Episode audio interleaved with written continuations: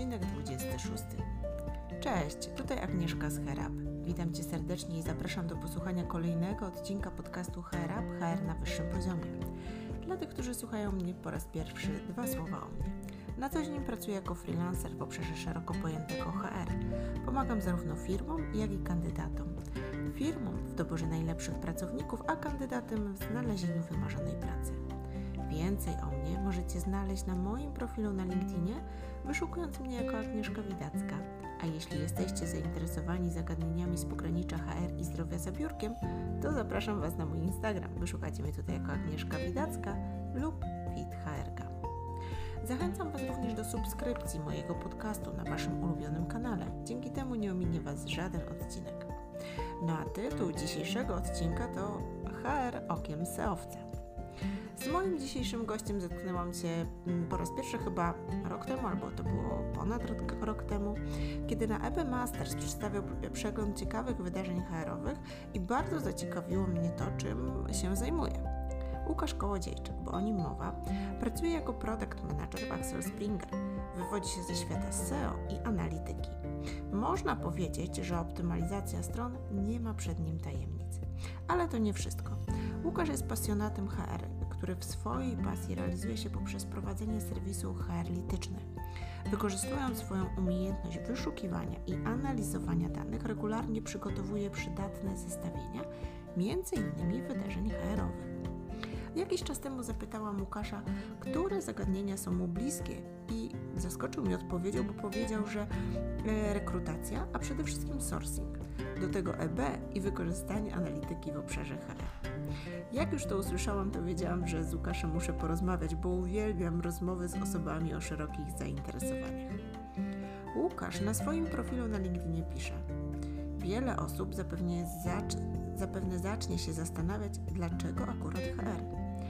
Tak się składa, że już od dawna dostrzegam, w wielu obszarach marketing internetowy, a więc m.in. właśnie SEO, przenika się z branżą HR, mogąc wnieść konkretną wartość dodaną. Za przykład niech posłuży chociażby takie SEO, które może być niezwykle użyteczne zarówno w działaniach związanych z budowaniem swojej marki pracodawcy i dbaniem o jej właściwą ekspozycję w sieci, zarówno w sieci, jak i wyszukiwaniem. Od ponad roku Łukasz dzieli się ze wszystkimi zainteresowanymi swoim przeglądem HR o którym już wspomniałam. A w przeglądzie tym linkuję do ciekawych artykułów, blogów czy podcastów.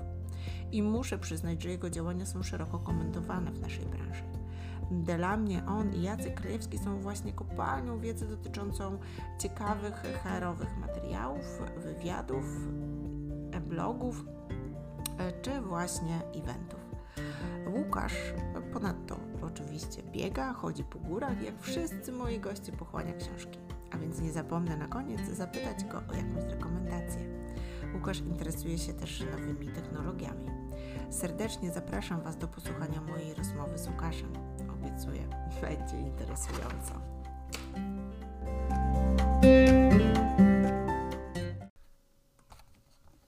E, cześć Łukaszu. Cześć.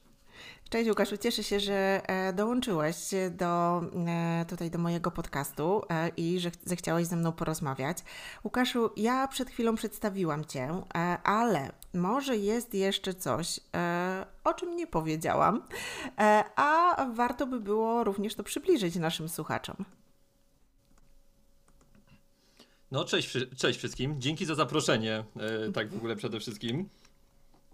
Mi, miło mi, że mogę wziąć udział w Twoim podcaście, trochę się tutaj podzielić wiedzą, trochę się może w cudzysłowie po, powymądrzać, e, jakby, jakby to nie zabrzmiało. A co do tego, co chciałbym dodać, no to mógłbym zwrócić uwagę na to, że można powiedzieć w branży HR, że tak to ujmę, no znalazłem się nieco przypadkiem, jakby to nie wyglądało patrząc na to wszystko z zewnątrz. I HR lityczny to trochę było tak naprawdę dzieło przypadku, trochę szczęśliwy zbieg okoliczności, no ale myślę, że o tym jeszcze będzie okazja chyba sobie później mhm. porozmawiać trochę szerzej. Dokładnie, dokładnie. Super. Mm, Łukaszu, zanim przejdziemy właśnie do rozmowy, bo przyznam szczerze, że e, no, dla mnie jesteś kopalnią wiedzy, co, co tydzień i tak naprawdę z niecierpliwością wyczekuję piątku, godzin porannych, żeby sobie przygotować plan e, na weekend. Mm, więc na pewno o to wszystko będę Ciebie dzisiaj pytała. Natomiast chciałam się Ciebie zapytać, ponieważ wszystkich moich gości pytam o to, gdzie można ich znaleźć, na jakim evencie. I normalnie, jeśli mamy oczywiście normalną sytuację, to na takim evencie offline, ale teraz, czy są jakieś, nie wiem, ciekawe mm, webinary, e, czy jakieś inne e, eventy, w których, w, które mógłbyś polecić naszym słuchaczom? No jeśli chodzi o webinary, to tak naprawdę w ostatnich tygodniach, miesiącach, no to na ich brak to nie możemy narzekać, co zresztą widać po moich zestawieniach, które regularnie przygotowuję. A co do takich, co na pewno mógłbym polecić, które się zresztą cyklicznie odbywają, no to są na pewno webinary, spotkanie online, które organizuje co piątek, o ile dobrze pamiętam, Adrian Martinez. I z mhm. pewnością mogę polecić. I cykl webinarów, który regularnie też organizuje Hirelink. Mhm, okej. Okay. Adrian Martinez e, to e, kojarzę z e, HR Embassy. Zgadza tak, się? zgadza się. Dokładnie. Mhm. I HR-Link też oczywiście kojarzę, też byłam kilka razy, także ja też polecam, bardzo, bardzo ciekawe. E, Okej. Okay. Łukaszu, ja przed chwilą powiedziałam e, naszym słuchaczom, że właściwie od 10 lat, czy ponad 10 lat działasz w obszarze e, SEO e, i gdybyś mógł, ponieważ może nie wszyscy wiedzą, co to znaczy SEO, czym SEO różni się od SEM, gdybyś mógł tak pokrótce przybliżyć, zarysować właśnie ten obszar swojej działalności. Dobrze, nie ma sprawy. Znaczy, chcąc wytłumaczyć, czym tak naprawdę jest SEO, y, warto byłoby sobie na początek uzmysłowić, jak działa wyszukiwarka, jak działa Google. No bo z Google'a korzysta chyba mniej, czy rzadziej, czy częściej, praktycznie każdy z nas, wyszukując czy produkty, gdy chcemy sobie coś kupić online, czy jakieś konkretne informacje. No i tak naprawdę dla Google'a jesteśmy skarbnicą informacji na temat tego, czym się interesujemy. No bo każde nasze zapytanie, bez względu na to, czego byśmy poszukiwali, sprowadza się do wpisania konkretnej frazy. Czasami jest to fraza bardzo ogólna, bo robimy sobie rozeznanie w jakimś temacie, poszukujemy dopiero jakichś szerszych informacji, szerszej wiedzy. Czasami są to frazy bardzo szczegółowe, gdy na przykład chcemy kupić konkretny produkt, czy jesteśmy zainteresowani konkretną usługą, szukamy jakichś opinii, informacji na ten temat. No i gdy teraz spojrzymy na to z drugiej strony, musi istnieć jakiś algorytm, i istnieje zresztą algorytm, który decyduje o tym, co w tych wynikach wyszukiwania nam się pojawia. Gdy, nie wiem, wpiszemy jakiś model roweru, który chcemy kupić, wpiszemy jakieś konkretne zapytanie, bo na przykład szukamy informacji o employer brandingu, no to coś musi decydować o tym, że taką stronę, a nie inną dostajemy na pierwszym miejscu, taką na drugim, taką na trzecim. I być może się nigdy nie zastanawialiśmy, co na to wpływa, ale właśnie na to wpływa określony algorytm, na bazie którego funkcjonuje cała wyszukiwarka funkcjonuje Google dość złożony algorytm, bo tak naprawdę składa się, on bierze pod uwagę kilkaset, a wręcz kilka tysięcy różnych czynników, które decydują finalnie o tym, która strona jest wyżej, która strona jest niżej.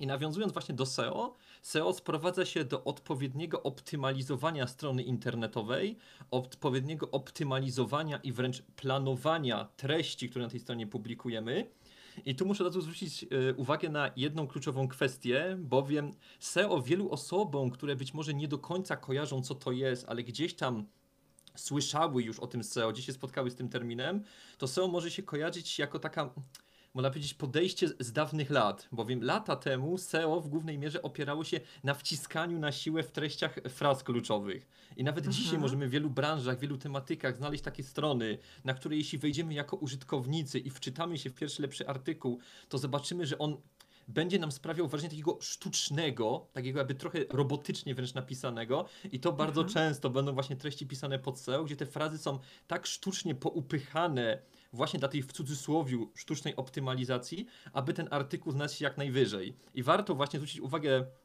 na to, że w obecnych czasach no SEO już nie możemy SEO postrzegać w tak prosty sposób, bowiem SEO nie polega na upychaniu fraz kluczowych, tylko jeśli już mówimy o frazach, to esencją SEO w tym momencie, w obecnych czasach jest odpowiednia architektura informacji. Czyli gdy spojrzymy sobie na to z perspektywy chociażby twórców, blogerów, mm -hmm. youtuberów, twórców jakichkolwiek treści, myśląc o SEO, musimy myśleć już na początku, gdy mamy pomysły na artykuł, czego tak naprawdę ludzie poszukują w sieci, na jakie ich pytania, jakie ich potrzeby możemy odpowiedzieć i jak te informacje w treści, które tworzymy, możemy odpowiednio rozplanować, aby tych informacji tych te, y, dostarczyć, aby te potrzeby zaspokoić. I dlatego o SEO powinniśmy myśleć właśnie z perspektywy tego, że to jest źródło informacji, o czym pisać, na jaki temat tworzyć, aby tym użytkownikom, którzy do nas przychodzą, przeglądają nasze blogi, przeglądają nasze social media, dostarczać konkretnej wartości, zatrzymywać ich przy sobie najdu- na dłużej. Mhm. Okej. A czyli z tego, co mówiłeś, to tak samo e, tyczy się YouTube'a, czyli tak samo e, podcastu. Zgadza się? A czy tak, i tu warto rozgraniczyć, ponieważ w przypadku YouTube'a nie mamy do czynienia z takim typowym SEO, Aha. ale jeśli chodzi o YouTube'a, y, o filmiki, które wrzucamy na YouTube'a, o kanały, które prowadzimy na YouTubie, to zarówno te kanały, jak i nasze filmiki możemy optymalizować sobie, tak aby na zapytania użytkowników w YouTubie pojawiać się jeszcze wyżej, pojawiać się na więcej tych fraz. Ponieważ tu warto zwrócić uwagę na jedną y, kluczową rzecz. Jeśli jesteśmy czy początkującymi, czy bardziej zaawansowanymi twórcami, którzy wykorzystują YouTube'a, że YouTube to nie jest tylko serwis, na który wrzucamy nasze filmiki, który jest nośnikiem naszych treści wideo, ale YouTube, jak pokazują statystyki, to jest druga największa po Google wyszukiwarka w internecie. Tak. I powinniśmy na YouTube'a również patrzeć z tej perspektywy, że YouTube nie jest tylko nośnikiem właśnie, tak jak wspomniałem, naszych treści wideo, ale YouTube jest dla ludzi konkretnym źródłem informacji i mnóstwo osób nie chce, nie potrzebuje zwykłych, takich pisanych artykułów, infografik, oni chcą dostar- do, mieć dostarczoną konkretną informację właśnie w formie wideo. I szczególnie tutaj mówimy chociażby o treściach poradnikowych, gdzie ktoś zamiast czytać bardzo duży, rozbudowany, nawet świetny merytorycznie artykuł, woli dostać filmik, gdzie na przykład krok po kroku będzie miał pokazane, jak coś zrobić. I te treści, żeby się tym użytkownikom na te frazy pojawiać, możemy jak najbardziej optymalizować, zwracając uwagę na takie rzeczy jak tytuł naszego filmiku, chociażby, czy pojawiają w nim się słowa kluczowe, na których nam zależy, czy na przykład tytułem filmiku jest pytanie, którego, które może wyszukiwać użytkownik. Druga kwestia to opis naszego filmiku. Czy jak sobie opiszemy nasz filmik, czy tam użyjemy fraz kluczowych, czy tam też podlinkujemy sobie nasz artykuł rozwijający ten temat, czy też naszą stronę, bowiem warto też o tym pamiętać. No i wreszcie trzecia kwestia to są tagi, czyli jak otagujemy sobie nasz filmik, nasz materiał wideo, czy faktycznie w ramach tych tagów uwzględnimy wszystkie tematy, zagadnienia, które ten filmik porusza, te tematy, po których ten użytkownik mógłby do nas trafić, będąc zainteresowanym danym tematem. Okej. Czyli e, tak naprawdę mm, warto zwrócić rzeczywiście uwagę nie tylko e, w tym, co nagrywamy, ale też e, z tego, co mówisz, w opisie naszego nagrania. Tak, jak najbardziej. No i tu patrząc z perspektywy SEO, warto chociażby właśnie o tych linkach pamiętać, ponieważ dzięki temu możemy sobie chociażby właśnie z tego YouTube'a na przykład podlinkować naszego bloga, naszą stronę, nasze treści. Okej. No i co najważniejsze, możemy tych użytkowników, których sobie przyciągniemy na YouTubie, na przykład do naszego materiału wideo, przekierowywać potem do naszego bloga, na naszą stronę, na nasz serwis, który prowadzimy, żeby ich zainteresować dalej tą tematyką, dostarczyć im jeszcze więcej treści i niejako zamknąć ich w tym naszym ekosystemie, który sobie budujemy, właśnie na podstawie naszych social mediów, naszego bloga, naszego kanału na YouTubie, zatrzymać ich przy sobie na dłużej i być może sprawić, że dołączą do naszej społeczności, na której budowaniu powinno nam zależeć. Mhm. Okej, to, to ciekawe, naprawdę to, co mówisz. Mm, A powiedz mi jeszcze, ponieważ e, właśnie pamiętam, jak realizowałam projekt na stanowisko Online Marketing Specialist i tam się właśnie pojawiały dwa mm, skróty, SEO i SEM. Jaka jest różnica? A tak, żeby też, ponieważ bardzo często te dwa mm, skróty idą, są po prostu koło siebie, też żeby nasi słuchacze e, wiedzieli.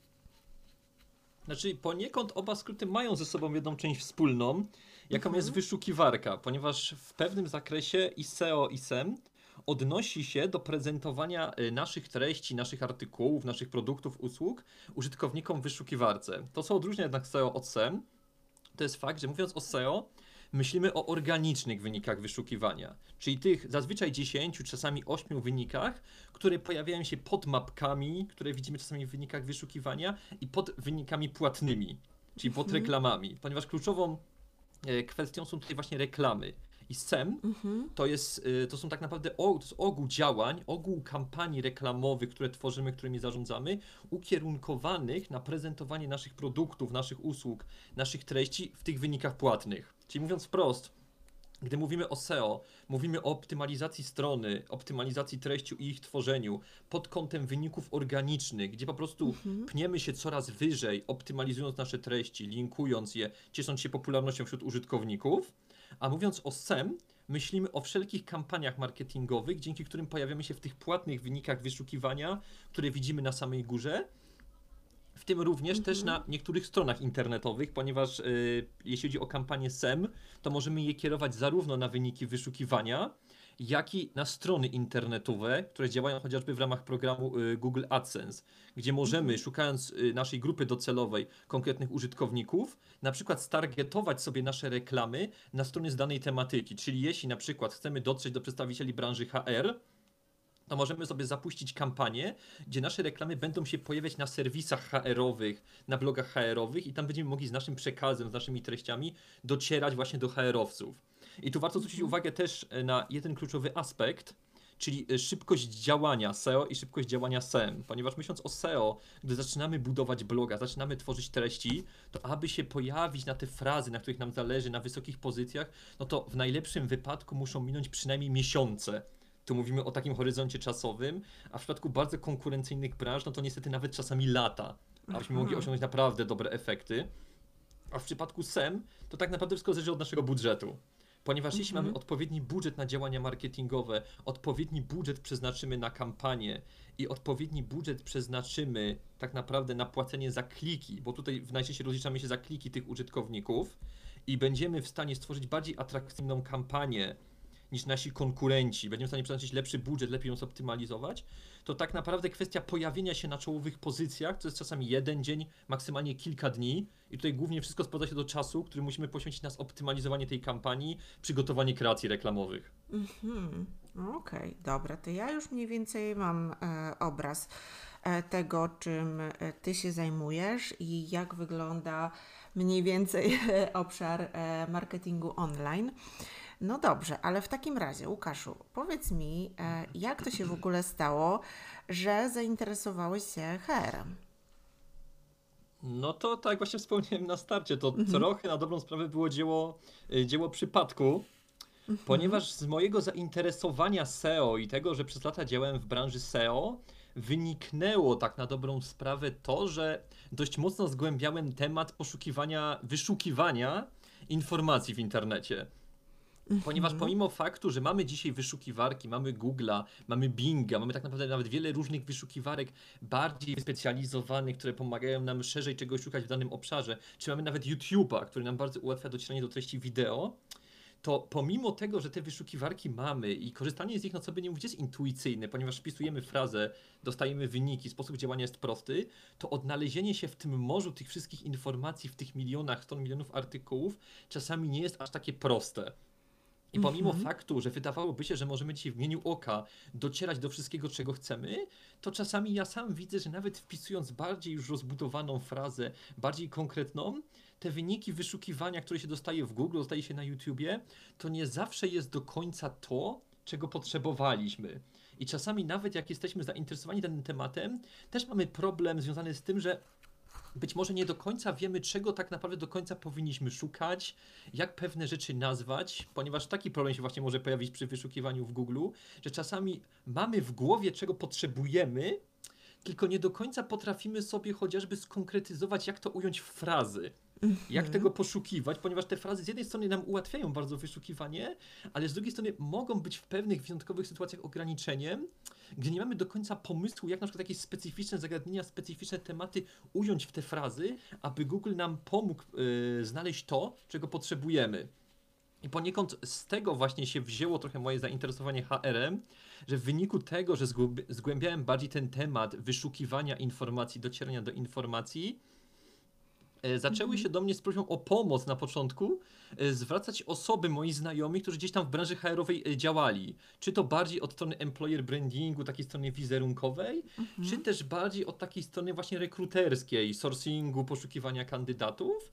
No i tam od słowa do słowa, gdzie się spotykaliśmy, oni wiedzieli, że się interesuję tą branżą SEO, że mocno jestem osadzony w tym temacie wyszukiwania informacji w internecie, jak najlepszego docierania do tych potrzebnych informacji. Zaczęli się czasami, znaczy na początku, przy prostych tematach, czasami przy takich bardziej rozbudowanych projektach, zwracać do mnie o pomoc. Czy to czasami właśnie przy sourcingu kandydatów, aby ich ukierunkować na przykład, gdzie jeszcze mogą szukać poza LinkedInem, jak się może do tego jeszcze efektywniej zabrać, a czasami nawet przy poszukiwaniu konkretnych informacji. Takich jak właśnie raporty y, HR-owe, których zestawienie chociażby zrobiłem u siebie na blogu, czy jakieś takie nawet dane statystyczne, które dotyczą branży HR, które czasami w codziennej pracy HR-owca mogą się przydać przy, w- przy, przy różnych okazjach, a do których dotarcie wbrew pozorom niekiedy nie jest takie proste, jakby się mogło wydawać. Nawet pomimo istnienia tego Google'a, który jest skarbnicą informacji, no co by nie mówić. Okej, no właściwie trochę odpowiedziałaś na moje kolejne pytanie, bo chciałam się zapytać, jak wykorzystujesz właśnie to swoje doświadczenie e, w obszarze HR, ale mm, no tutaj właściwie e, dałeś mi e, jasną odpowiedź, chyba że jest jeszcze coś, e, o czym warto by było wspomnieć. Znaczy tu jako dobry przykład, o tym nie wspomniałem, bym Mhm. e, zwrócił uwagę chociażby w kontekście sourcingu kandydatów. E, Jakie tu jest powiązanie, ponieważ e, na początku zwłaszcza to się często spotykałem z takim byciem trochę zdziwieniem, z takimi szeroko otwartymi oczami, że co tak naprawdę SEOwiec robi w branży HR-owej. Ponieważ wielu osobom no, na pierwszy rzut oka to się wydaje niespecjalnie ze sobą powiązane. No, marketing internetowy, zwłaszcza taki obszar jak SEO, z wyszukiwaniem kandydatów, z rekrutacją, czy ogólnie szeroko pojętym HR-em. Ale właśnie dobrym przykładem jest tutaj właśnie sama rekrutacja, a zwłaszcza sourcing kandydatów, no, który jak wiemy, tak naprawdę opiera się w sporej mierze na wyrażeniach regularnych, na wyszukiwaniu Boolean Searcha, znaczy na wykorzystywaniu Właśnie Boolean chciałam o Searcha. to zapytać. Aha. I tutaj już, gdy ktoś zna SEO i zna rekrutację, widzi tą część wspólną, że tak naprawdę Boolean Search to jest coś, co jest jedną z elementarnych y, części poniekąd pracy SEOwca i ogólnie tematu wyszukiwania informacji, ponieważ czy pracując w SEO ogólnie, czy wyszukując informacje tak już w bardziej zaawansowany sposób w internecie, wykorzystanie tego Boolean Searcha jest tak naprawdę kwestią fundamentalną i to czasami nawet w bardzo rozbudowanej formie, gdy te Aha. zapytania, które tworzymy do Google'a potrafią być naprawdę niesamowicie złożone, gdy chcemy bardzo precyzyjnie coś wyszukiwać. No i różnica jest taka, w głównej mierze, no, że w SEO, w poszukiwaniu informacji tego Boolean Searcha wykorzystujemy głównie w docieraniu do informacji, raportów, plików, danych, no a wiadomo w rekrutacji wykorzystujemy tego Boolean Searcha w docieraniu do ludzi. Jednak co do, co do zasady, co do samej mechaniki jego wykorzystania, to tak naprawdę jest bardzo wiele części wspólnych i dlatego ja już na początku tej swojej drogi i tego, tej styczności z HR-em zauważyłem, że tak naprawdę wiedza SEOwca, spojrzenie SEOwca czy kogoś, kto się wywodzi z marketingu online, może bardzo wspomóc specjalistów HR i to nie tylko rekruterów, tylko tak samo chociażby specjalistów od employer brandingu. Ponieważ myśląc o marketingu internetowym i to już nie tylko o SEO, tylko tu tak samo myślę o social mediach, y, właśnie o kampaniach płatnych, o, o wykorzystaniu YouTube'a. To są przecież wszystko platformy, to są wszystko nośniki informacji, wręcz stworzone pod to, żeby je efektywnie wykorzystywać w employer brandingu. Czyli No właśnie o to prost- chciałam zapytać. Jak, jak to można od takiej strony praktycznej, jakbyś mógł nam opowiedzieć, jak to można zrobić? Znaczy tu przede wszystkim, y, moim zdaniem podstawą to jest spojrzenie na employer branding, na budowanie e, marki pracodawcy trochę właśnie z takiej perspektywy marketingowej. I tu nawet każdy, kto miał styczność trochę z tymi dwoma obszarami, czyli i marketingiem, i HR-em, zauważy, że również tutaj się te dwa światy e, bardzo przenikają, ponieważ jedna z fundamentalnych kwestii, o których musimy sobie pomyśleć, a o której no, nawet teraz niekiedy się zdarza zapomnieć, no to jest zadanie sobie pytania, do kogo my się tak naprawdę kierujemy ze swoim przekazem. Czyli w czyich oczach my tak naprawdę chcemy ten wizerunek budować. No bo fajnie jest rzucać pomysłami, chcemy, chcemy się tak prezentować, chcemy być tak postrzegani, tylko zawsze jest to pytanie, czy my, sobie, czy my się zastanowiliśmy chociaż chwilę, do kogo my tak naprawdę chcemy trafić, przed kim my się chcemy pokazać jako ten ciekawy pracodawca i czy tak naprawdę na to, ta grupa docelowa, którą się dotychczas kierowaliśmy, to naprawdę byli ci ludzie, na których nam powinno zależeć i czy przypadkiem my na przykład nie przepalaliśmy budżetu na ten employer branding, czy nawet nie marnowaliśmy w cudzysłowie czasu na docieranie do osób, które być może nigdy nie będą zainteresowane pracą do na, u nas, ani osób, które tak nawet nie będą nawet powiązane z osobami, które chciałyby u nas pracować. Więc podstawa to jest to takie już dla niektórych wyświechtane słowo, czyli ta persona. Mhm. żeby sobie ją stworzyć. I to jest i podstawa właśnie w działaniach marketingowych, że zanim zaczniemy się zastanawiać, czy Facebook, czy LinkedIn, czy tutaj kampania, czy tam kampania, czy tyle tekstów, czy takie teksty, no to musimy sobie tak naprawdę odpowiedzieć na pytanie, bo w tym wszystkim na, tak w centrum jest człowiek, kim jest ten człowiek, do kogo my się tak naprawdę kierujemy, jakie on ma potrzeby, w czym my mu możemy pomóc, jakiej wartości my mu możemy dostarczyć, czy jak do niego trafić, aby go tak naprawdę w ogóle sobą, jako firmą, jako marką w jakikolwiek sposób zainteresować. I tu już jest na samym starcie tak naprawdę ta podstawowa część wspólna, gdzie zanim nawet przystąpimy do tworzenia strategii tych działań EB, musimy sobie zadać pytanie, do kogo one będą trafiać. Musimy tego człowieka tak naprawdę w ogóle na początku spróbować poznać. Czyli ta persona, o której e, mówisz, jest takim clue e, tak, Tak. naprawdę naszych, e, naszych działań.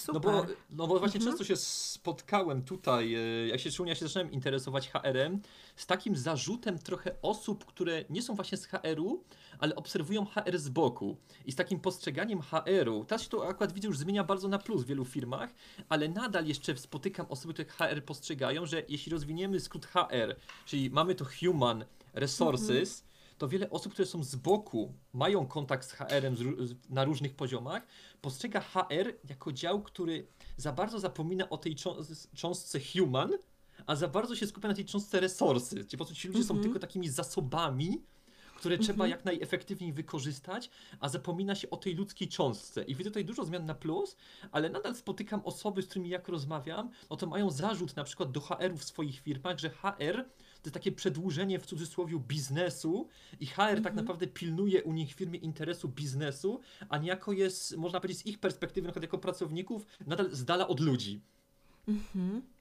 No, rzeczywiście coś w tym jest, e, co mówisz, e, że mm, zresztą też podczas rozmów e, z kandydatami też takie zarzuty padają, że, mm, że, że mm, przepraszam, że właśnie rekruterzy skupiają się na tym, żeby bardziej dopasować kandydata do klienta e, czy do e, hiring managera, niż właśnie tak naprawdę e, skupić się na tych dwóch obszarach, czyli dwóch obszarach, dwóch stronach tak naprawdę, czyli i na kandydacie, i na hiring managerze, że obie te strony są tak naprawdę mm, równie e, istotne w całym procesie rekrutacyjnym. Także tutaj jak najbardziej e, się do tego przychylam, co mówisz, że ten human a dosyć często gdzieś tam jest e, zapominany w obszarach e, human resources. No tak, bo ja sam, Okej. ja sam się nawet spotykałem e, z zarzutami wielu osób wobec tam swoich firm, swoich HR-ów, czy nawet byłych firm, e, w których pracowali, że właśnie tak wspomniałem, no HR z ich perspektywy to jest takie przedłużenie biznesu,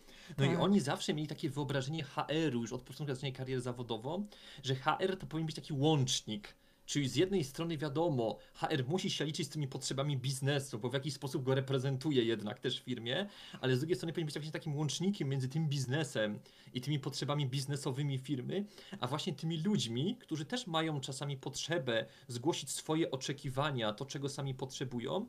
I HR powinien być takim łącznikiem, który potrafi to skonfrontować, wypracować kompromis i jakoś budować tą relację w firmie między właśnie ludźmi, którzy w tej firmie pracują, pracownikami, a między tym biznesem i nie odcinać się od jednej ani od drugiej strony, a jeśli stawać już po czyjejś stronie, no to właśnie ci pracownicy, ci ludzie często by oczekiwali bardziej, że właśnie HR powinien raczej po ich stronie stanąć i reprezentować ich niejako przed biznesem. Dokładnie, no bo e, nie powiem nic odkrywczego, że, ale to przecież właśnie ludzie tworzą e, firmę, prawda? Więc, Dokładnie. e, więc też ten zespół Human Resources jest dedykowany właśnie temu, żeby tworzyć taką firmę, w której każdemu będzie się dobrze pracowało, nie tylko szefom, prawda? A tym bardziej, że to widać nawet na podejściu do projektów, chociażby realizowanych przez HR, no bo tak wyświechtany jest w ostatnich czasach strasznie design thinking. No nie, bo na Aha. każdym kroku się widzi oferty szkoleń design thinking, powstał już chyba milion artykułów na temat Aha. tego, jak wykorzystać design thinking we wszystkich obszarach, w tym też w obszarze HR. Ale jedno, co jest właśnie istotne w design thinking, nawiązując do niego, już pomijając całą to, jak ta metodologia dokładnie funkcjonuje, to jest to, że w design thinking skupiamy się na potrzebach, jak tam jest może trochę brutalnie nazwane interesanta, ale w tym wypadku odbiorcy y, tego projektu, czy na potrzebach ludzi. I na przykład jedną tutaj z fundamentalnych kwestii powinno być to, że jeśli HR na przykład coś wprowadza chociażby prowadzi jakiś projekt do tego, jak zmienić benefity w firmie, które są proponowane, albo jak na przykład zaproponować nowy system szkoleń wewnętrznych w firmie, bo na przykład pracownicy się żalili, że nie wiem, że tych szkoleń nie ma, y, że jest ograniczony do nich dostęp czy coś, to często H- y, działy HR mają bardzo fajne inicjatywy, jak właśnie rozmawiam z ludźmi, słyszę od nich, fajne pomysły w założeniach, tylko problem z tymi pomysłami jest taki, że na przykład HR te pomysły przepracowuje we własnym gronie albo przepracowuje razem z biznesem, przychodząc do ludzi już z gotowymi rozwiązaniami do wdrożenia, na przykład z gotowymi zmianami w firmie, informując ich często tylko o tym, że takie zmiany będą wprowadzane, gdzie potem okazuje się najpóźniej po paru tygodniach, że te zmiany zupełnie rozjeżdżają się z tym, czego ci ludzie oczekiwali, bo tak naprawdę nie wiem, czy nikt nie pomyślał, czy nikt nie uwzględnił tego, że może warto byłoby stworzyć taki interdyscyplinarny zespół, poprosić, zaprosić tych ludzi po prostu w otwarty sposób do rozmowy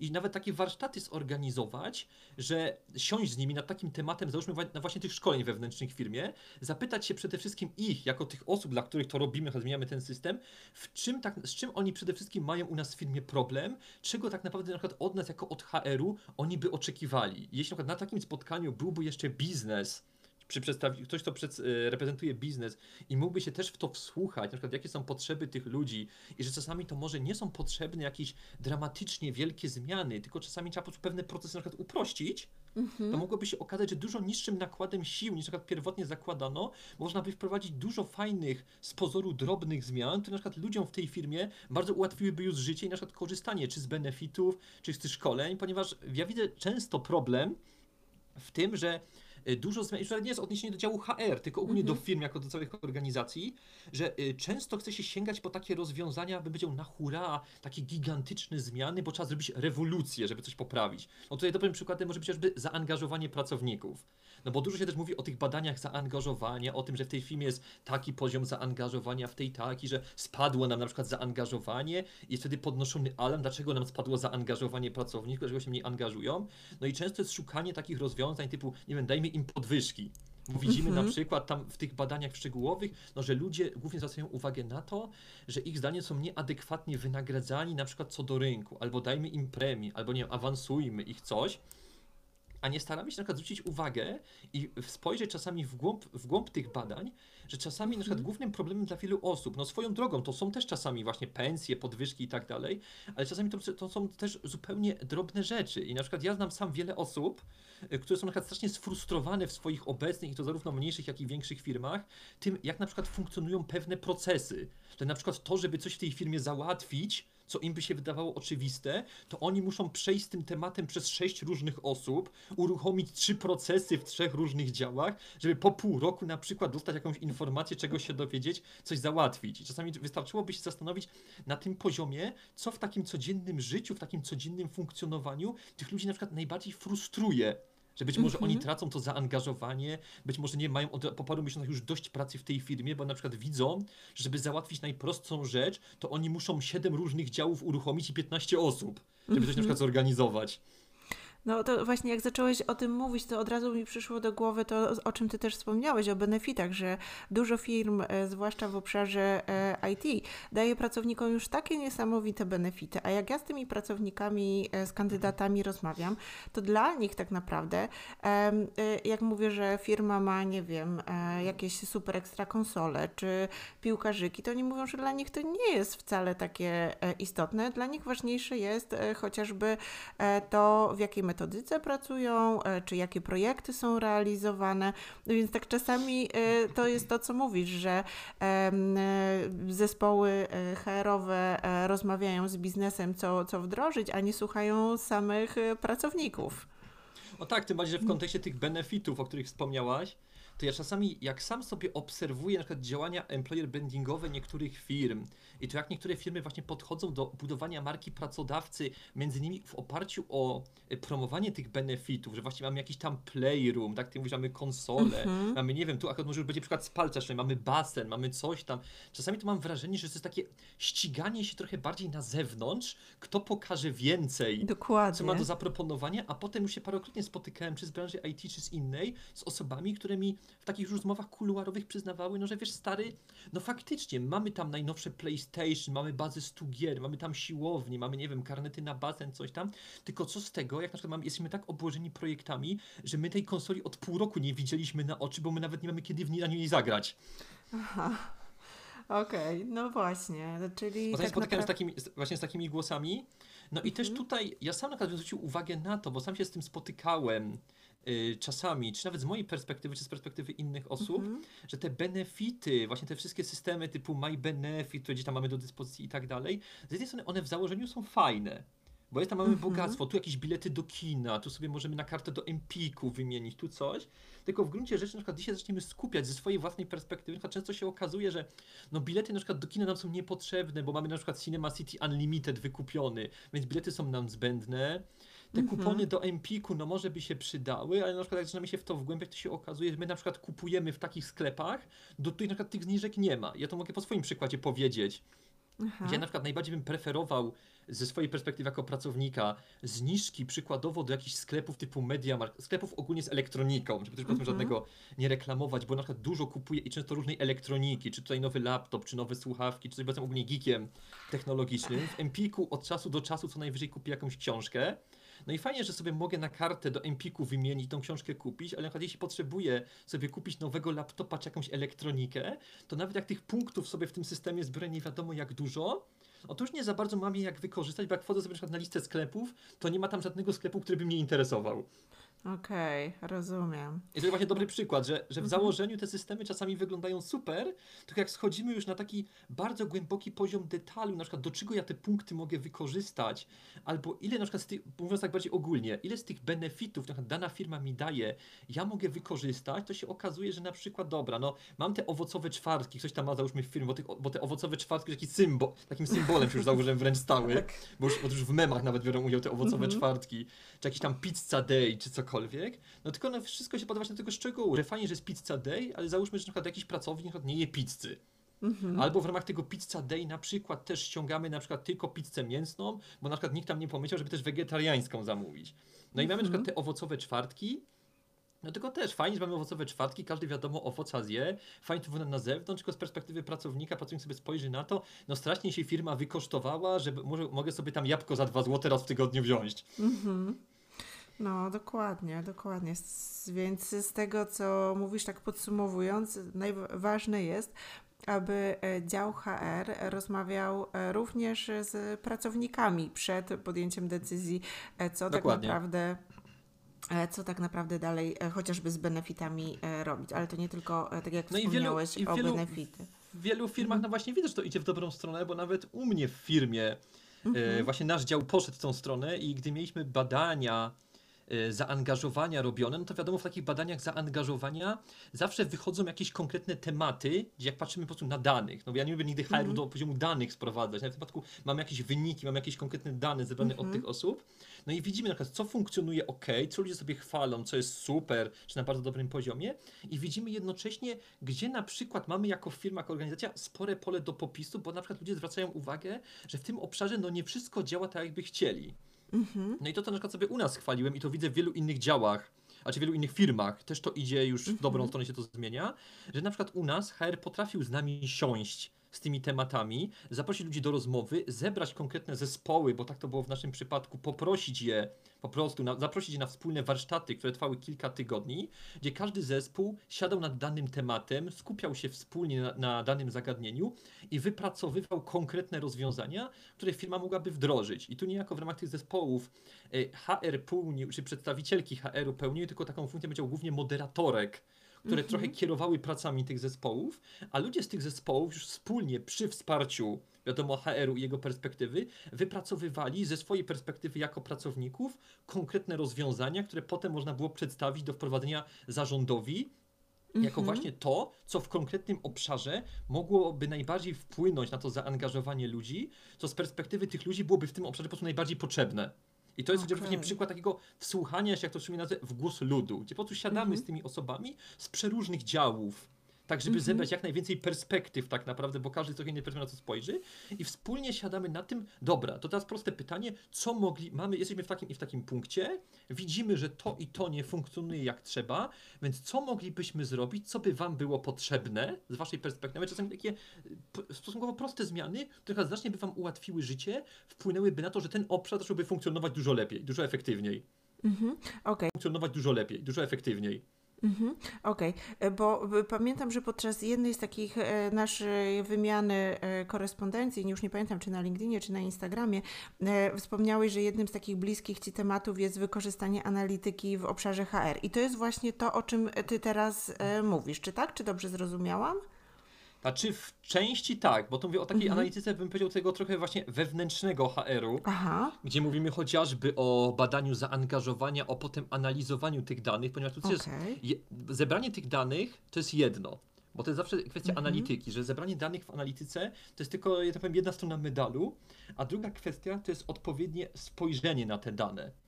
No bo weźmy mhm. sobie przykład chociażby zaangażowania pracowników. Gdy widzimy, że to mhm. zaangażowanie spada, bo zrobiliśmy badania, mamy te dane, to już się musimy zastanowić, z jakiej mhm. perspektywy na te dane spojrzeć. No bo skoro mamy ten spadek zaangażowania, to mamy zidentyfikowany jakiś problem. Spada nam zaangażowanie pracowników, no to pierwsza kluczowa kwestia to by było na przykład sobie, jeśli mamy taką możliwość, wyodrębnić z tych danych, w jakim przedziale na przykład okresu zatrudnienia to zaangażowanie spada i czy na przykład to zaangażowanie spada od samego początku, ktoś przychodzi pierwszego dnia, ono leci na web, już tam po mhm. pierwszym miesiącu, dwóch, trzech, po prostu już nie wiem, dla kogoś od pierwszego miesiąca widzimy, że praca w naziemie to, jest, to jest jakaś masakra, nie wiem, zderza się ze mhm. ścianą, jak zobaczymy na danych, czy na przykład zaangażowanie spada po dwóch, trzech latach, co może być sugestią, że jeśli na przykład u tych pracowników pracujących do dwóch, do trzech lat jest spoko i leci potem, no to być może taki pracownik na przykład po tym trzecim roku pracy dociera już do jakiejś ściany swoistej i nie widzi u nas możliwości rozwoju.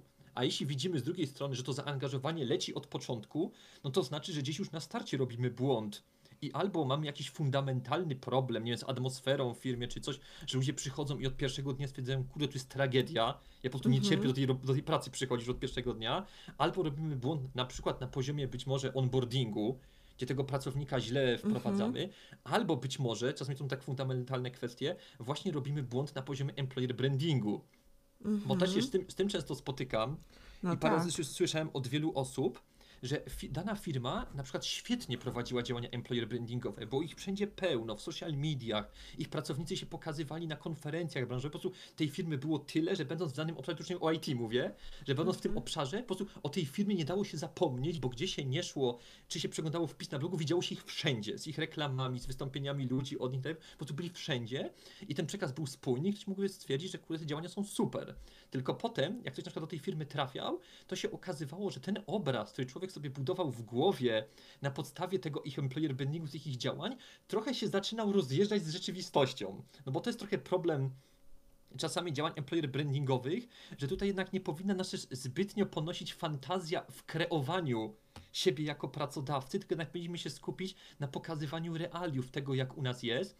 I to, na co ja czasami na swoich artykułach zwracałem uwagę, że myśląc o employer mhm. brandingu, nie możemy zostawić za wiele pola na niedopowiedzenia. Bo czym więcej będzie kwestii niejasnych, niedopowiedzeń, takich bym powiedział obszarów pozostawionych wyobraźni tego naszego odbiorcy, no to jak wiadomo, wyobraźnia potrafi sobie dopisać różne rzeczy, i czym więcej takich mhm. niedopowiedzeń zostawimy, tym ta osoba, którą na gdzieś tam będziemy się w przyszłości zatrudnić, będzie sobie budowała ten obraz też sama w głowie, będzie sobie pewne rzeczy dopowiadała i finalnie, jak już trafi do nas na rekrutację i być może ją zatrudnimy, to będzie miała zupełnie inny już obraz nas jako firmy, niż to, jak to u nas wyglądają te realia w rzeczywistości.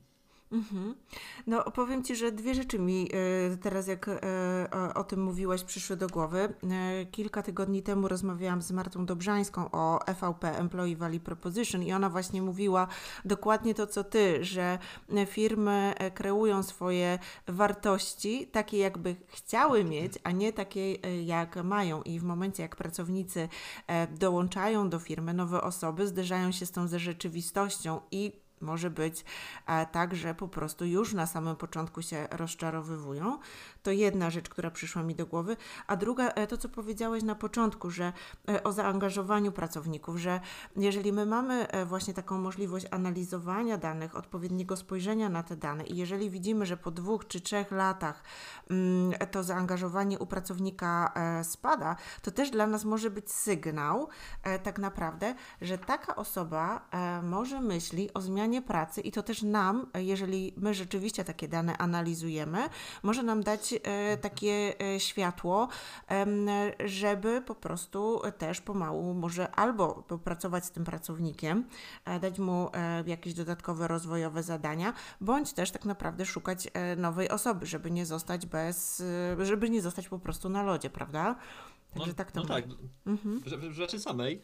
I tu właśnie nawiązując do danych, tu się nam bardzo dane mogą e, przydawać, ponieważ no, problem z danymi jest taki, że często jak ktoś e, rzuca hasło HR i rzuca hasło e, dane, czy rzuca, hasło analityka w kontekście HR, no to kojarzy się to z tym wielu ludziom, że o, jak zwykle zapominamy o człowieku, bo zaczynamy znowu patrzeć na człowieka z perspektywy Excela czy z perspektywy jakichś tam tabelek, wykresów i tak dalej, no bo tak się trochę kojarzy tematyka danych w kontekście HR, zwłaszcza osobom z zewnątrz, którym ogólnie HR się kojarzy jako ten właśnie odczłowieczony i tak dalej, że on myśli tylko o potrzebach biznesu, a to to jak się właśnie HR-owi może pytać analityka, dobrym przykładem jest chociażby intranet. No bo szczególnie w przypadku większych firm, no to intranet, no to rzekłbym, że to jest chyba właściwie standard.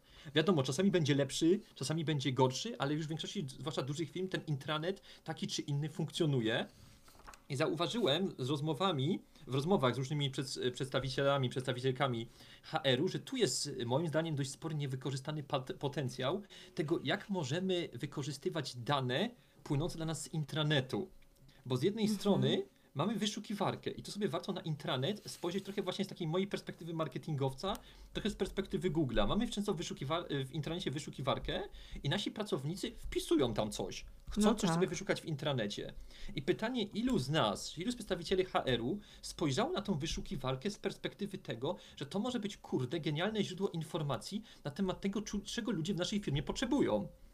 Bo skoro oni na przykład wpisują, nie wiem, y, wewnętrzne rekrutacje, albo wpisują coś tam na temat podwyżek, na temat benefitów, jeśli widzimy, że jakiś temat w tej wyszukiwarce przywija się parokrotnie, jakieś pytanie przywija się parokrotnie, no na to już może być punkt zaczepienia, że z jednej strony być może ludzie czegoś w naszym intranecie nie znajdują.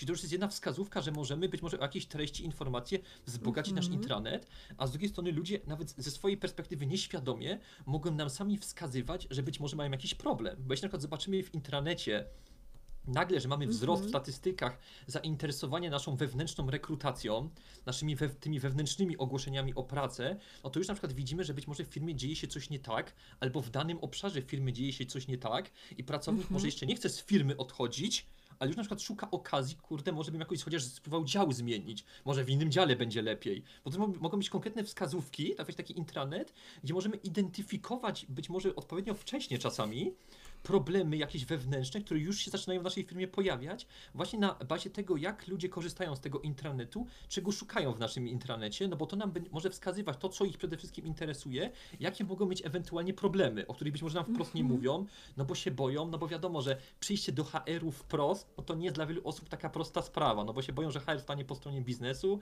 jeśli mi jako pracownikowi się coś nie podoba, to jeszcze mi się za to dostanie, że się na przykład w ogóle tam żalę na szefa, czy żalę się na mój dział. Okej. To o intranecie przyznam, że nie pomyślałam, ale to rzeczywiście e, bardzo fajny tip. e, Dzięki za niego. I tak samo na przykład widziałbym tu potencjał yy, w temacie chatbotów, bo tyle o chatbotach się mówiło i głównie w kontekście rekrutacji, tych Tak. chatbotów rekrutacyjnych, które mogą taką wstępną rozmowę z kandydatem poprowadzić, poprosić go o CV, zebrać podstawowe dane, ale na przykład dużo rzadziej był poruszany temat, na przykład czy nie można byłoby w danej firmie wdrożyć chatbota na przykład w intranecie.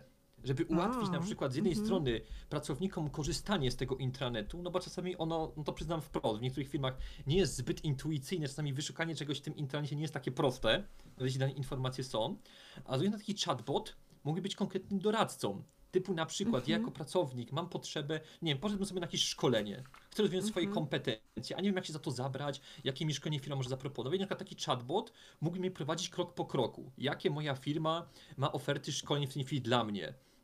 Albo jakie moja firma może mi zaproponować ścieżki rozwoju wewnątrz organizacji. Ja na przykład sygnalizuję, że ja y, do, czuję, że dotarłem do ściany, jeszcze nie jestem zdecydowany, że chcę odejść z firmy, ale już jestem na takim poziomie, że jeśli na przykład zobaczę, że firma nie ma mi do, do zaproponowania jakiejś alternatywnej ścieżki kariery wewnątrz, albo jakiejś alternatywnej ścieżki rozwoju, to być może za kilka tygodni, za kilka miesięcy będę zdeterminowany szukać szczęścia gdzie indziej. No i taki chatbot mógłby w jakimś choćby podstawowym zakresie wiele takich problemów rozwiązywać, doradzać pewne rzeczy, albo nawet pomagać w takich, bym chciał, czasami błahych problemach, bo sam się spotykam z tym, jak e, już od paru osób słyszałem u nich w firmach, gdzie na przykład im czasami brakuje elementarnej informacji, bo wiedzą, gdzie, są w gdzie to jest w internecie, a nie mogą się dokopać, kiedy w najbliższym miesiącu będzie wypłata. Okej. No bo to jest pozornie, pozornie kwestia błaha, No ale na tak. przykład czasami, czasami załóżmy, że ktoś ma napięty budżet, żyje sobie tak od pierwszego do pierwszego, kończy mu się kasa w danym miesiącu i coś tam zostały mu ostatnie oszczędności, chciałby się dowiedzieć, czy ma jeszcze, czy musi na, za to przetrwać jeszcze tydzień, czy dwa tygodnie, bo na przykład nie pamięta, kiedy ta wypłata dokładnie była i że tej wypłaty musi wytrzymać. I czasami w intranecie, na przykład znajdujemy to w dwóch kliknięciach, czasami na przykład w danym intranecie firmowym to jest tak zakopane, że się nie idzie do tego dokopać, a czasami na przykład tego w internecie w ogóle nie ma, albo mamy to tam tylko na mailu wysłane przez dział HR raz w roku. Mhm. Okej, no to, to ciekawe. No i taki Powiem chatbot że- też, też byłby właśnie idealnym źródłem informacji kolejnym dla nas, bo patrząc z perspektywy analityki, te wszystkie Mhm. informacje, na przykład czym się ci ludzie interesują, jak z tym naszym chatbotem sobie rozmawiają, jakie tematy poruszają, to by nas konkretna wskazówka, jakie ludzie mają problemy. Bo to jest właśnie jak dla mnie takie bardziej marketingowe podejście, czyli podejście z perspektywy, że musimy wprost założyć, że ludzie sami z wieloma tematami do nas nie przyjdą, bo się będą Mhm. bali, bo HR właśnie postrzegają tak, a nie inaczej i wychodzą z takiego założenia w, w obecnych czasach, że kurde, no jak coś mi nie pasuje, to co ja będę szedł, będę to zgłaszał do HR-u, to ja po prostu pójdę sobie do Mhm. innej firmy, w której być może będzie lepiej. Dokładnie. Mm, Powiem Ci, że jeżeli chodzi o chatboty, to fajny, e, fajna, e, fajna sugestia. Powiedz mi, czy kojarzysz jakąś firmę, która ma naprawdę tak fajnie chatbota e, wdrożonego, jeżeli chodzi o intranet? A czy spotykałem się dziś, widziałem case'y Mhm. zagranicznych firm, no oczywiście nie podam nazw, bo w tej chwili z głowy, z głowy nie pamiętam, ale widziałem na różnych prezentacjach, że są firmy za granicą, głównie wiadomo jakaś taka branża technologiczna IT, które się go wprowadziły. W Polsce, tak sobie teraz szukam pamięcią, ale nie kojarzę, żebym od kogoś bezpośrednio Mhm, słyszał, że na bank okej. coś takiego mają. Słyszałem głosy wśród tam różnych znajomych, że były firmy, które o tym myślały. Różne, okej. ale czy w jakiejś firmie to zostało już efektywnie wdrożone? Podejrzewam, że gdyby się na Mhm. jakiejś grupie HR-owej zapytać, to mogłoby się okazać, że pewnie są już firmy w Polsce, które to mają. Tak zakładam. Mhm. No to ciekawe, bo przyznam szczerze, że porozmawiałabym e, chętnie z kimś, kto, kto właśnie już ma takiego chatbota w intranecie e, Znaczy wdrożonego. myślę, że tutaj, że tutaj jeśli o ten temat, Mhm. to można by podpytać Jacka, Jacka Krajewskiego. Krajewskiego, No dokładnie. bo on się z tego, ma tych właśnie chatbotów HR-owych wywodzi, więc nawet jeśli nie on Mhm. sam wdrażał gdziekolwiek takiego Mhm. chatbota, to myślę, że on mógłby mieć rozeznanie w miarę właśnie co do firm, które już to efektywnie być może wykorzystują. Dokładnie. Super. Dobra. E, Łukaszu, e, mam jeszcze takie pytanie, e, bo tak, rozmawialiśmy właśnie trochę teraz o e, danych, analityce, a ja jeszcze chciałam się Ciebie zapytać o sourcing kandydatów. Czy Ty generalnie sam również e, sorsujesz e, kandydatów? Znaczy własnych projektów sourcingowych nie prowadzę. Aha. E, Bardziej się tym zajmuję od strony, jeśli ktoś znajomy, rekruter, sourcer się do mnie zwróci na przykład o pomoc, bo ma jakiś taki bardziej, bym powiedział, skomplikowany proces rekrutacyjny, gdzie faktycznie już trzeba w bardzo taki specjalistyczny sposób szukać te zapytania, trzeba bardzo już konstruować Okej. złożone, no to wtedy pomagam, jeśli ktoś się do mnie z, e, z, taką, z takim zapytaniem o pomoc zwróci. Bo sam, sam Mhm. takich indywidualnych projektów nie prowadzę. Aha, okej. A mm, jak w takim razie, jeżeli masz e, właśnie taki pro, taką prośbę o wsparcie, to jak zabierasz się do takiego e, zadania? Czy to jest właśnie ten and search, czy, czy jeszcze jakieś inne mm, wyszuk- e, narzędzia, metody wykorzystujesz? Znaczy ja tu się zawsze zabieram do tego od takich totalnych podstaw, czyli tu znowu Mhm. ten temat persony się pojawia. Okej, Czyli jak dobra. ktoś do mnie przychodzi, jakiś znajomy właśnie sourcer, rekruter z takim pytaniem, że mógłbym mu jakoś pomóc, bo on prowadzi teraz taki proces rekrutacyjny i na Mhm. przykład, nie wiem, no nie idzie mu za bardzo do tych kandydatów, bo to jest, na przykład y, jego klient ma dość złożone wymagania co do tego, kto to ma Mhm. być, w jakiejś na przykład specjalistycznej technologii ma się ta osoba obracać i faktycznie nie jest to powiedzmy jakiś tam po prostu JavaScript developer, którego Mhm. wyszukanie dla nawet takiego mniej zaawansowanego sourcera pewnie nie będzie szczególnie trudne, tylko to już jest taka bardzo specjalistyczna rekrutacja, no to zawsze od tego tematu persony zaczynam, czyli właśnie podpytania, Mhm. Jakie dokładnie ma informacje na temat potrzeb biznesu, tej osoby, której biznes szuka, w jakich technologii, jakich Mhm. technologii ta osoba musi korzystać, prostu jak najwięcej informacji muszę mieć, bo to pozwala zbudować taki obraz tej osoby, w jakichś, jakich Mhm. języków programowania ona używa, jakie technologie wykorzystuje w codziennej pracy. I wtedy na to patrzę trochę z perspektywy marketingowej na początek, y, czyli patrzę trochę z perspektywy, jak to byłby mój klient, Mhm. ta, y, te, ten potencjalny programista i patrzę z perspektywy tego, gdzie ja mógłbym go znaleźć. gdzie on na co dzień bywa niejako, z jakich on serwisów korzysta, gdzie on na przykład mógł założyć swój profil, gdzie on się dzieli swoimi projektami. I trochę idę zawsze na początek od strony, yy, właśnie jeśli chodzi o sourcing tych miejscówek, czyli gdzie tej osoby można by szukać, no bo wiadomo, każdy tutaj zacznie od LinkedIna, no ale szczególnie przy jakiejś mocno specjalistycznej rekrutacji, no to trochę moim zdaniem naiwne byłoby kończenie, zaczynanie i kończenie tych poszukiwań tylko i wyłącznie na LinkedInie. Tak. Ponieważ ja sam, ja sam widzę, że Boolean Search może się nam bardzo przydać właśnie nie tylko w Google, nie tylko do wyszukiwania samych kandydatów, ale też do wyszukiwania miejscówek, gdzie, ci- gdzie tych kandydatów możemy szukać. I to warto, żeby właśnie dużo osób na to sobie też zwróciło uwagę, że zanim zaczniemy szukać kandydatów, warto się trochę pobawić tymi zapytaniami i y, trochę się pobawić Boolean Searchem właśnie pod kątem, gdzie ja poza LinkedInem, czy tam poza Golden Line'em, wiadomo, poza takimi najbardziej, poza GitHubem, takimi najbardziej oczywistymi miejscówkami, mogę, tego- mogę tego kandydata sobie znaleźć. I tu wystarczy chociażby wykorzystać Boolean Search, żeby na przykład wykluczyć sobie z wyszukiwania LinkedIna, jakiegoś Golden Line'a takie najbardziej oczywiste dla nas miejscówki i na przykład skonstruować sobie Boolean Searcha, którym będziemy szukać po nagłówkach, na przykład JavaScript deweloperów, czyli trochę nastawimy się na szukanie takich typowych profili. Rodem takim z LinkedIna, ale serwisów, gdzie na przykład programiści mogą sobie zakładać takie profile, ponieważ w ten sposób czasami w ciągu kilkunastu minut, pół godziny możemy znaleźć na przykład dużo jakichś serwisów specjalistycznych IT, gdzie na przykład programiści zakładają sobie profile, gdzie na przykład dzielą się swoimi projektami, y, kawałkami swojego kodu i to takich serwisów, o których być może nawet nie słyszeliśmy do tej pory. Okej. Czy z tego, co mówisz, to e, e, te projekty, które, e, w których wspierasz, to są pewnie głównie projekty IT, czy tak? Znaczy głównie IT, bo wiesz, że IT też bym powiedział trochę najbardziej czuję, szczerze Mhm. powiedziawszy, jako branżę, bo sam sobie też trochę programuję po godzinach, więc... A, okej. Więc wiesz, nie, nie nazwałbym sobie nie nazwałbym siebie programistą oczywiście, bo to daleko mi do takiego poziomu, jeśli o programowanie, ale lubię Mhm. sobie tam przy różnych projektach własnych, czy tam w wolnej chwili wieczorami coś pokodzić, Mhm. więc nie powiem, że w pełni rozumiem programistę, bo ja nie reprezentuję, nie reprezentuję takiego levelu jak programista, ale jeśli chodzi o rozeznanie w technologiach czy coś, no to jestem w stanie tutaj, myślę, że takiemu rekruterowi, sorcerowi dość zacznie pomóc, nawet jeśli on sam powiedzmy aż w takich technologiach być może nie ma aż takiego rozeznania. Bo lepiej bardziej- rozumiesz e, tak. Tak. naprawdę, dzięki temu, że masz e, w tym doświadczenie. Super. Znaczy, powiem Ci, że mm, właśnie e, tak, tak jak czytałam o Tobie, to wiedziałam, że jesteś osobą taką wszechstronną, ale o tym aspekcie programowania to chyba tak nie do końca gdzieś znalazłam informacje, ale to ciekawe, co... No i moim zdaniem to- się też, to, to właśnie ta umiejętność programowania mi się przydaje też pod kątem Mhm. tego, że właśnie umiejąc programować sobie choćby, choćby na takim poziomie jak ja to robię, to ja bym powiedział, to nie jest Mhm. takie programowanie produkcyjne, jak ja to już umiem nazwać, czyli projektu, który mógłbym gdzieś wdrożyć na szeroką skalę, pokazać światu i tak dalej. To jest bardziej takie projektowanie na moje prywatne potrzeby, gdy na przykład potrzebuję sobie coś w pracy zautomatyzować, na przykład generowanie jakiegoś Mhm. raportu, zbieranie jakichś danych, bo umiejąc kodzić nawet na takim bardziej podstawowym poziomie, można sobie wiele rzeczy zoptymalizować, zautomatyzować, nie musząc potem tracić na, na jakieś takie odtwórcze rzeczy czasu. Mhm. I tu chociażby właśnie dobrym przykładem jest sourcing, gdzie to wyszukiwanie Dokładnie. tych informacji, czy tych miejscówek, czy potem tych kandydatów, czy nawet budowanie sobie takiej bazy danych tych miejscówek chociażby, można sobie zautomatyzować na przykład różnymi skryptami, które sobie można potworzyć we własnym zakresie, nawet to programowanie się tutaj przydaje.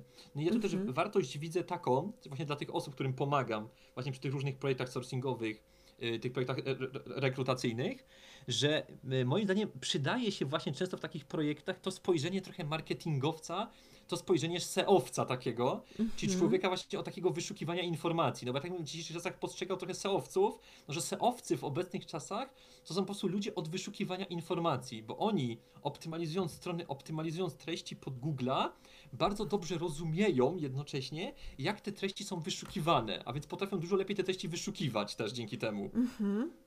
Okej. No to powiem Ci, że e, spina się to w całość, można tak powiedzieć. Hmm. Okej, e, dobra.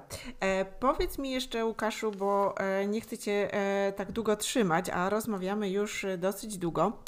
Powiedz mi jeszcze, bo tak, powiedziałeś, że e, powstał pomysł na stworzenie przeglądu herlityczny, właśnie ze względu na to, że taka była potrzeba. Jak w ogóle zbierasz informacje do, e, do swojego e, przeglądu? Bo to mnie zawsze, e, wiesz, interesowało, no bo tak naprawdę co tydzień zamieszczasz naprawdę masę mega ciekawych artykułów, a domyślam się, że tak naprawdę wybierasz te najciekawsze, nie wszystkie, które przeczytałeś. Znaczy to robię tak naprawdę właśnie przegląd z tego, co mi, co mi wpadło w ręce w przeciągu Aha. mijającego tygodnia. A co do samego tego, jak robię research, no tutaj podstawą są dla mnie social media. Bo i zarówno na Facebooku, jak i na LinkedInie, również też na Twitterze, bo czasami z Twitterem coś wpadnie interesującego, obserwuję bardzo dużo, i to czy to profili, czy takich już dużych, mniejszych, większych marek i osób y, po prostu prywatnych, też obracających się też mniej czy bardziej w obszarze HR i tego, jakie treści publikują. Więc podstawa dla mnie to taki przegląd tego, co mi niejako na wallu wpadnie w danym tygodniu. Okej. I nawet jak nie mam tego czasu czytać w danej chwili, to bardzo sobie po prostu wrzucam takie coś do zakładek i na przykład gdzieś tam wieczorem następnego dnia sobie te treści czytam, przeglądam, słucham sobie takiego podcastu, więc zbieram to w ramach sobie takiej prasówki, bo dla mnie Facebook y, czy LinkedIn to są głównie w tej chwili narzędzia do robienia sobie takich prasówek codziennych i zbierania sobie takich interesujących treści właśnie od tych osób, które obserwuję, tych profili, które obserwuję. A dalej, no to jest taki research, bym powiedział, już bardziej SEOwy, gdzie na przykład jeśli w danym tygodniu zgłębiam jakiś temat, czy to jest employer branding, czy to jest sourcing, na sourcingu się potrzebuję dowiedzieć czegoś nowego, o czymś sobie jeszcze doczytać, no to robię sobie wtedy taki pogłębiony research w tym temacie interesujących treści, no i wszystko, co mnie zainteresuje, też sobie zrzucam gdzieś tam osobno do zakładek, żeby to sobie potem zbiorczo poczytać. I jeśli wśród tych treści faktycznie jest coś interesującego, no to też do tego mojego przeglądu trafia. Okej. Teraz już wszystko rozumiem i wiem, jak to wygląda. E, też e, ja tutaj dodam, bo rozmawialiśmy z Łukaszem przed, e, na, przed nagraniem, że Łukasz bardzo dużo czasu poświęca w weekend właśnie na to, żeby przygotować materiały do swoich blogów. Zgadza się? Zgadza się. No bo to jednak z zewnątrz, z zewnątrz mogłoby się wydawać, że to jest, no powiedzmy, może nie, nie, nie dużo, bo tam 50-60 linków to nie jest mało akurat. Aha. Ale stosunkowo to nie jest nic trudnego, żeby to wszystko zestawić, zebrać w całość, no bo w końcu jak mówię o tych zakładkach, mam zakładki, wystarczy to przekopiować tylko i jest. Tylko o ile samo zebranie, samo już wrzucenie tego do przeglądu potem, to już faktycznie może nie jest aż tak dużo pracy, bo jak mam przygotowaną sobie, bo to spreadsheety wykorzystuję, listę tych artykułów, to samo przygotowanie danego przeglądu to jest potem tak godzina, półtorej, żeby to zrzucić, opublikować, puścić w social mediach, no ale jednak faktycznie samo zbieranie tych informacji, już nie wspomnę o czytaniu tych artykułów w wiadomy sposób, No gdzie na, każdy, gdzie na jeden artykuł zejdzie czasami 5 minut, na inny 10, a niektóry, na przykład na jeden podcast czasami pół godziny, to już w skali całego tygodnia zbiera się trochę czasu. No po też trzeba właśnie zdecydować, który artykuł trafi, który nie trafi, bo na przykład jest już odtwórczy, albo w poprzednim przeglądzie było coś takiego, albo w sumie nic aż tak nie wnosi, więc który być może poczeka na inny przegląd, w jakimś innym kontekście się przyda. No i tak jak się to zbiera, może być ziarnko do ziarnka, no to już trochę czasu na to schodzi, ale tu bym powiedział, że właśnie się moim zdaniem sporo przydaje to takie spojrzenie seowca. Bo widzę jednak, że bardzo mi pracę ułatwia to, że jednak mam już wyniesione z mojej branży tą umiejętność, ten skill poszukiwania tych informacji i ta umie- umiejętność programowania tutaj, która też mi się przydaje do automatyzowania czasami, zarządzania sobie tym, też i wyszukiwania. No i to się jednak składa w całość, że to mi trochę tą pracę ułatwia, że ja to patrzę z perspektywy seowca, wiem jak tych informacji szukać i że to wyszukiwanie tych informacji jednak mimo wszystko zajmuje mi mniej czasu, niż być może mogłoby mi zajmować, gdybym na przykład z tego SEO, z tego marketingu nie wywodził. Okej, super. E, naprawdę jestem pod wrażeniem e, Twojej pracy. Myślę, że ułatwiasz e, też e, tutaj pracę dużo osobom, które interesują się obszarem HR. Dla mnie właśnie, tak jak wspominałam na początku tego odcinka, Twój przegląd HR lityczny i zestawienie tych wydarzeń, które są w newsletterze Jacka Krajewskiego, to jest takie must na każdy tydzień. Także tak jak powtórzę pewnie jeszcze raz, e, z niecierpliwością wyczekuję, wyczekuję piątków. Super. E, Łukaszu, e, no to mam jeszcze e, na koniec e, dwa pytania. E, Pierwsze pytanie to, to pytanie o książkę, też że standardowo je zadaję, bo e, ja bardzo lubię e, czytać książki, bardzo dużo moich e, słu- naszych słuchaczy mm, też e, podpytuje mnie o jakieś ciekawe lektury z różnych obszarów, więc powiedz, czy możesz polecić nam jakąś ciekawą e, książkę, po którą warto e, sięgnąć w najbliższym czasie? No biorąc pod uwagę, że teraz i tak będziemy mieć sporo czasu raczej na czytanie książek, jest jeszcze przez, przez wiele tygodni, to skoro już tyle wspomnieliśmy tutaj o employer brandingu i tego, jak się, jak się go powinno postrzegać właśnie nie jako takie kreowanie i zakłamy, może nie zakłamywanie rzeczywistości, ale kreowanie rzeczywistości, która się potem rozmija z realiami, to tutaj z pewnością mógłbym poć, y, polecić z naszego lokalnego podwórka oczywiście książkę Zyty Machnickiej, Lepszy Pracodawca. Ja bo też ona bardzo właśnie, polecam. Bo ona właśnie patrzy z takiej perspektywy na ten employer branding, no wiadomo też ze swojego doświadczenia, bo w końcu gdy mówimy mówimy o employer brandingu, no to na polskim rynku HR-owym Zyta się chyba jako pierwsza kojarzy. Tak. Zdecydowanie większości osób i to właśnie warto sobie przeczytać właśnie jej książkę, żeby spojrzeć na ten employer branding w taki, bym powiedział, właśnie właściwy sposób, być może z trochę innej perspektywy niż patrzyliśmy dotychczas w wielu, w wielu przypadkach. Okej, e, dobrze. A powiedz jeszcze, e, Łukaszu, gdzie słuchacze mogą e, Cię znaleźć? E, właśnie gdybyś mógł powiedzieć o swoich, e, o swoich blogach, bo wiem, że nie tylko mm, HR Lityczny to jest Twój jedyny blog. Znaczy o Harley też myślał, że to jest mój główny blog w tej chwili Mhm. i początkowo właśnie plan nie był taki, bo też trochę powstał jako taki poboczny projekt. Aha. Zasadniczo, gdy startował, no to już będzie półtora roku temu, o ile dobrze pamiętam. Mhm. I, I przede wszystkim no właśnie w ramach analitycznego można mnie znaleźć, czy na samym serwisie, czy właśnie w ramach social mediów moich wokół analitycznego y, gdzieś tam ukierunkowanych. Ale poza tym, no od jakiegoś czasu rozwijam, to może dużo powiedziane, bo tak od pół roku leży sobie ten blok odłogiem, ale blok y, Poznaj e-marketing, który był, powiedział właśnie, opierał się na tej y, genezie obszaru, z tego się wywodzę, czyli właśnie na SEO, na marketingu internetowym. I to był pierwszy blog, który powstał, który miał być tym głównym blogiem, gdzie właśnie miałem się dzielić wiedzą na temat SEO, na temat social mediów, który jednak ze względu na intensywny rozwój analitycznego, no musiał na parę miesięcy ustąpić miejsca analitycznemu i ten analityczny stał się tym głównym blogiem. Okej. Czyli e, szukamy Cię na HR Litycznym, Poznaj e-marketing, e, w social mediach, czyli e, zapewne mówimy tutaj o LinkedInie. Wiem, że jesteś Tak, na na Instagramie, Facebooku. Na Twitterze, na Twitterze też mnie można szukać. Okej. Mhm. Okej, super. Łukaszu, naprawdę bardzo, bardzo dziękuję Ci za rozmowę. E, przyznam szczerze, że dużo ciekawych rzeczy się dowiedziałam. Ja też jak rozmawialiśmy, robiłam sobie notatki, więc e, pewne rzeczy będę sobie sprawdzała po naszej rozmowie. E, bardzo Ci dziękuję i e, mam nadzieję, że e, będziemy mieli okazję spotkać się w realu. No również mam taką nadzieję. Dzięki. Dzięki, pozdrawiam, cześć. Dzięki, cześć.